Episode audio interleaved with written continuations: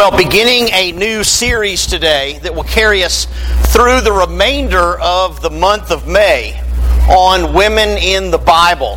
And we're going to be looking at four different women from Holy Scripture. We're going to look at how all of them, in some way, had their loyalties tested. And uh, we're going to look at at how they made choices. We're going to look at some of the attributes of their faith. And we're going to begin this morning with a woman named Rahab.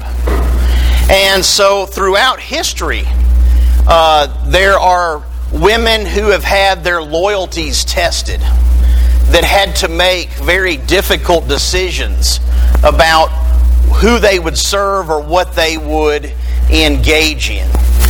In World War II, during the time of the Holocaust, there was a lady named Helene Jacobs who helped arrange false identification papers for German Jews.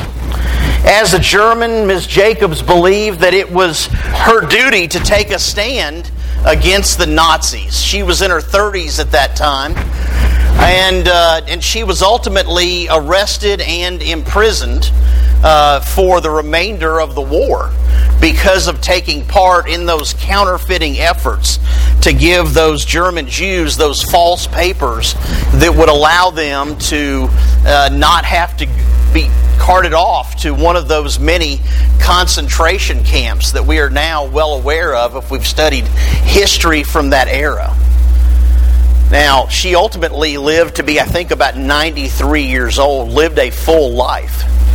But she certainly made sacrifices during that era of her life. Or back during the, the American Civil War, a woman named Elizabeth Van Lew was from a wealthy family in Richmond, Virginia.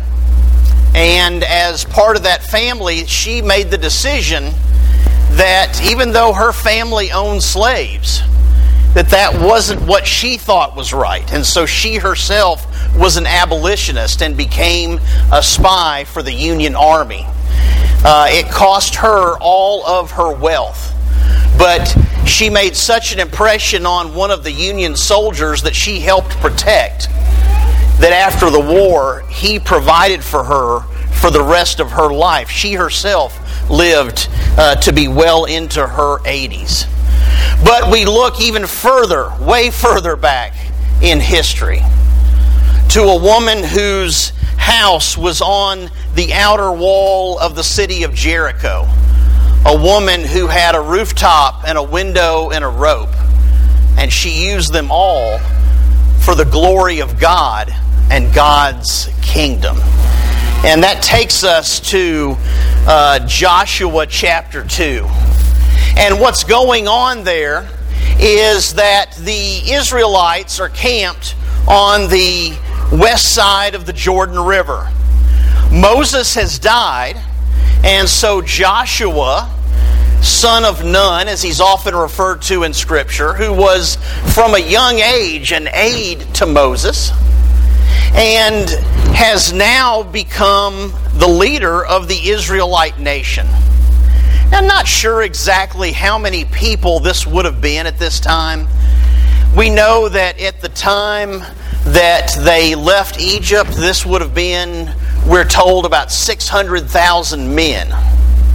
And so scholars estimate that this was a nation of somewhere between 1.5 and probably 3 million people that left Egypt, that crossed the Red Sea on dry ground. Now, Joshua was one of 12 spies appointed by Moses because Moses was, uh, was told to choose one from each of the 12 tribes of Israel and to go in and spy out the land. And if you remember that from Numbers chapter 13, if you're familiar with the story, that those 12 spies go into that land and then they come out with, you know, this amazing fruit, all these pomegranates and grapes and all this stuff. And, and, they, and they give this report. They say, man, the land is as advertised. It is indeed a land flowing with milk and honey. And then there was these two spies, Joshua and Caleb, who said, "Let's go. Let's take the land that God is giving us. We can do this." But if you'll remember, there's those other 10 spies that said, Oh my goodness, that's the craziest idea. Because those people are huge. We're like grasshoppers to them. And their cities are so well fortified, there is just no way we can take control of that land. We need to park it right here. And so God, upset with them, and of course that's not all. They those 10 spies spread that throughout the Israelite camp and the, the people were just trembling in fear. And so God says, okay, if this is all the faith you've got, after everything I've done for you, then you're just going to wander in this desert for the next 40 years. And then when you all have died off, it's going to be your children, your grandchildren that inherit the promise that I made on oath. The church, I don't know if you've ever told somebody you're going to do something and they just right to your face kind of say, "Oh no, I don't think you can do that. I, I don't I don't think you can do that. Are you serious? You're you're actually gonna you've you've told me you're going to do that because I don't think you can do that. How insulting would that be? Well, that's exactly the position they put Yahweh in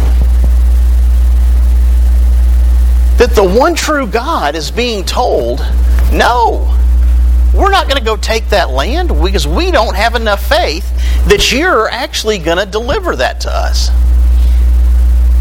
And so now here they are, 40 years later, and they're back in that same place on the camp of the uh, camped on the west side of the Jordan. They've already gone to battle with people in that area. And so now Joshua sends two spies into the land. And he gives them the instructions that we want. I want you to specifically tell me what's going on with Jericho. And so those two spies, we read in Joshua 2, go into that land and they go to the city of Jericho. But by verse 3, we figure out that they've been spotted. Now, we're told, without really any detail, that they go to the house of Rahab, a prostitute. And so they go into this house. The only thing I can figure is that they go into the house because they know they've been seen and they're looking for a way to escape. And they see that this particular house is situated where it's on the outer wall of the city, that that might just be a way for them to get out. And so by verse 3, we're told that the king of Jericho sends word to Rahab We know that the spies went into your home, send them out. Now, Rahab has to make a decision here. She's got to figure out where her loyalties are going to lie. And she appears to me to be a woman who can think pretty quick on her feet probably a fair amount of what we might call street smarts. And so Rahab immediately sends word back to the king and says, You know what? They were here, but they've already gone. If you hurry, you might be able to catch them. Reminds me of the old movies, and I'm dating myself. You know, the old movies where, you know, the the people would show up. You know, the posse shows up looking for the bad guys, and and they say, well, you know what? They went that away, and so there they go off in one direction, and then of course they didn't go that way. You know, they, they went the other way, or they're still here, they're about to go the other way. And that's exactly what's going on in Joshua 2. And so we pick it up because she has hid them up on the roof of her house and so we pick it up with verse 8 in Joshua 2. Before the spies lay down for the night, she went up on the roof and said to them, I know that the Lord has given you this land, and that a great fear of you has fallen on us, so that all who live in this country are melting in fear because of you. We have heard how the Lord dried up the water of the Red Sea for you when you came out of Egypt, and what you did to Sihon and Og, the two kings of the Amorites east of the Jordan, whom you completely destroyed. When we heard of it, our hearts melted in fear, and everyone's courage failed because of you. For the Lord your God is God in heaven, is God in heaven above and on earth below. I'm going to stop there for just a second, church. Now, think about what Rahab is saying here. What she's essentially saying here is I believe that your God is the true God. Now, she is a Canaanite, and she is a she's a harlot. There's no other way to paint this.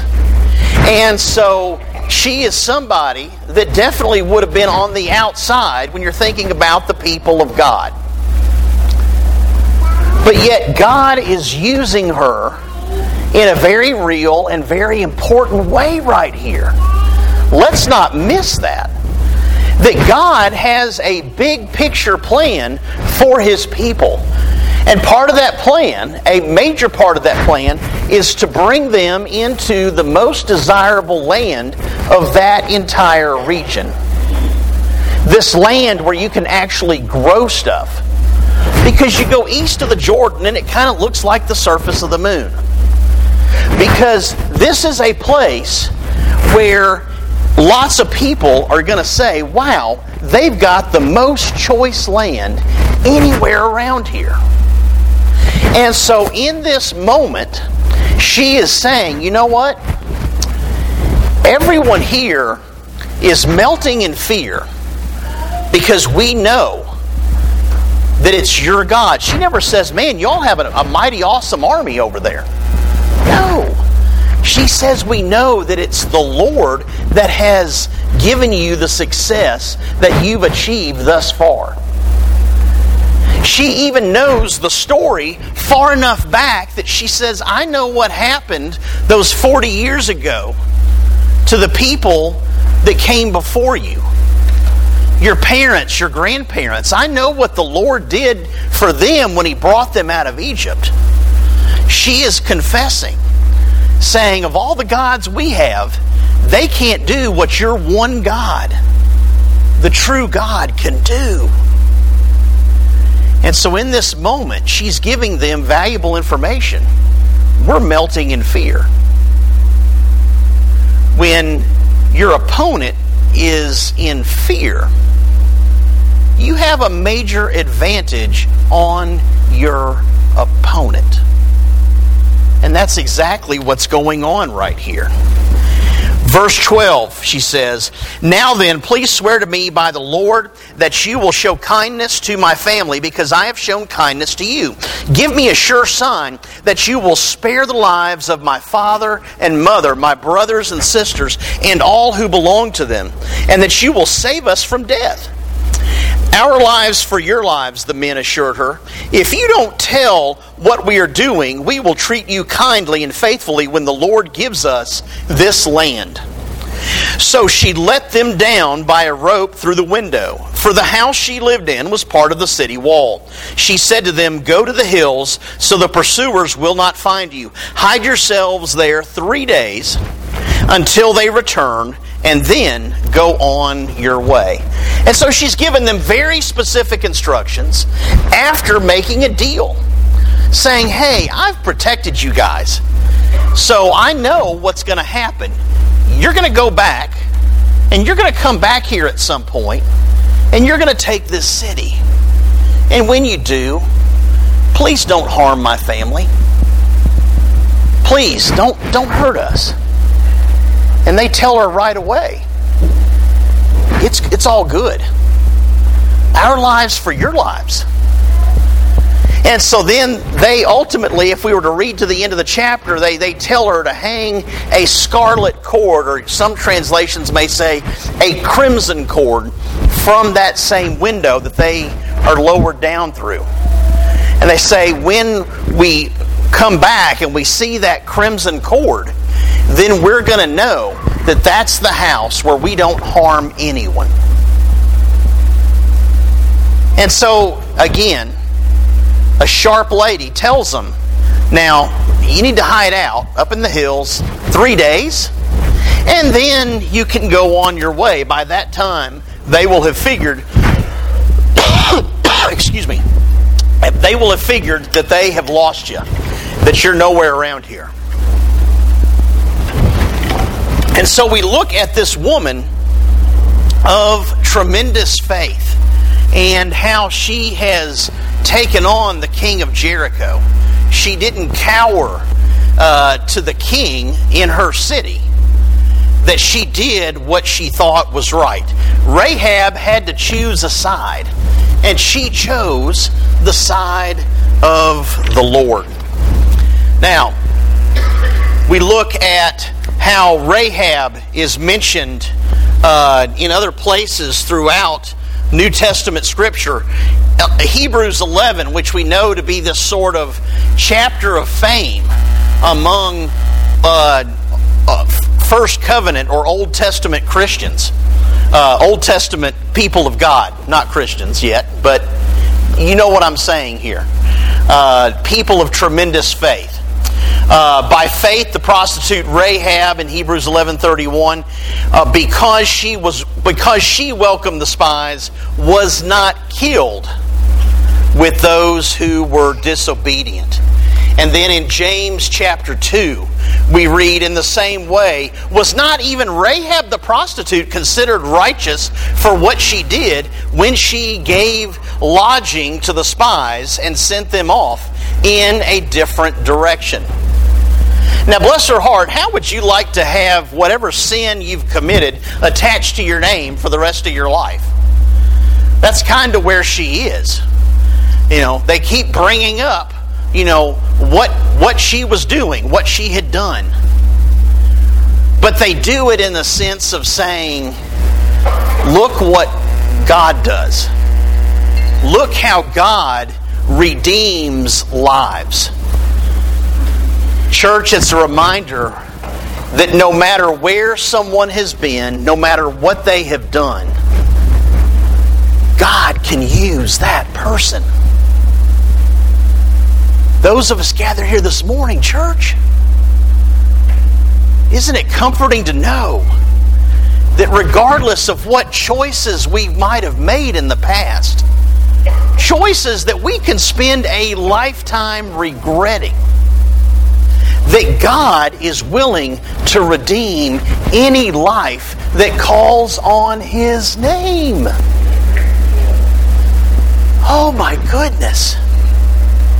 Saying, look, when it mattered most, she showed faith. She showed courage. I wonder how many Christians today are just so pragmatic in their thinking that they just can't bring about or muster the kind of courage that God's Spirit is calling them to. I've seen examples of people that can rationalize away doing something. And I got to confess, there are times myself that I felt maybe that I was being called to do something and I managed to rationalize away, well, no, that's not for me.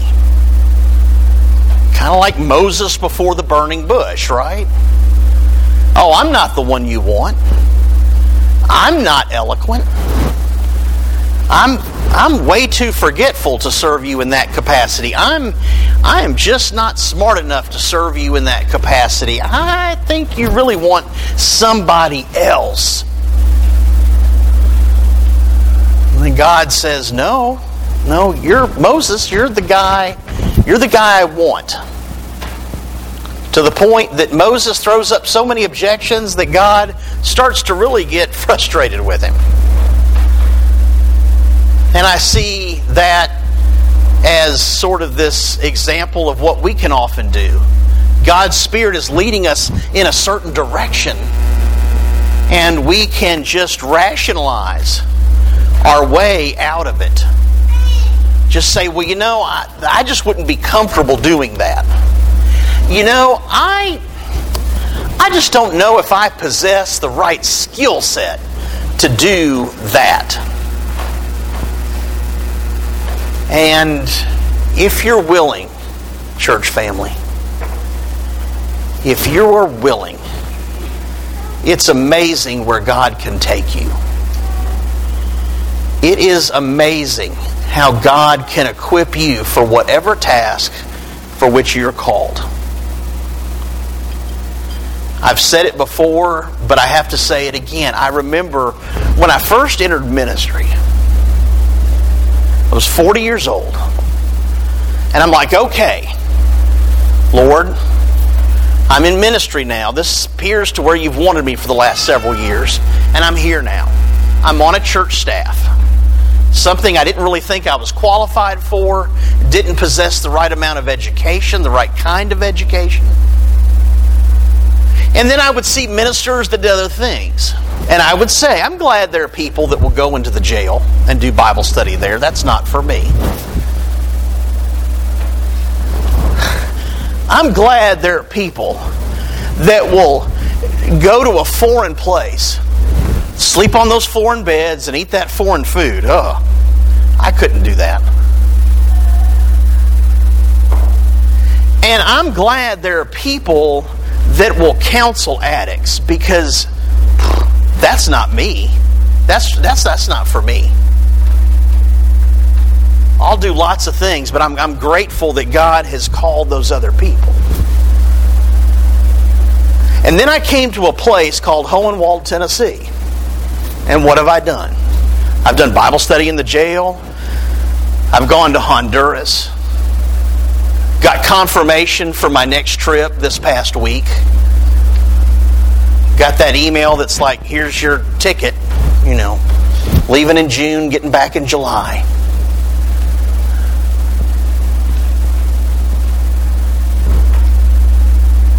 And on the 14th, is that this Saturday? Get to go to a graduation for Hope Center the first of my phase one counselees graduates. Praise God.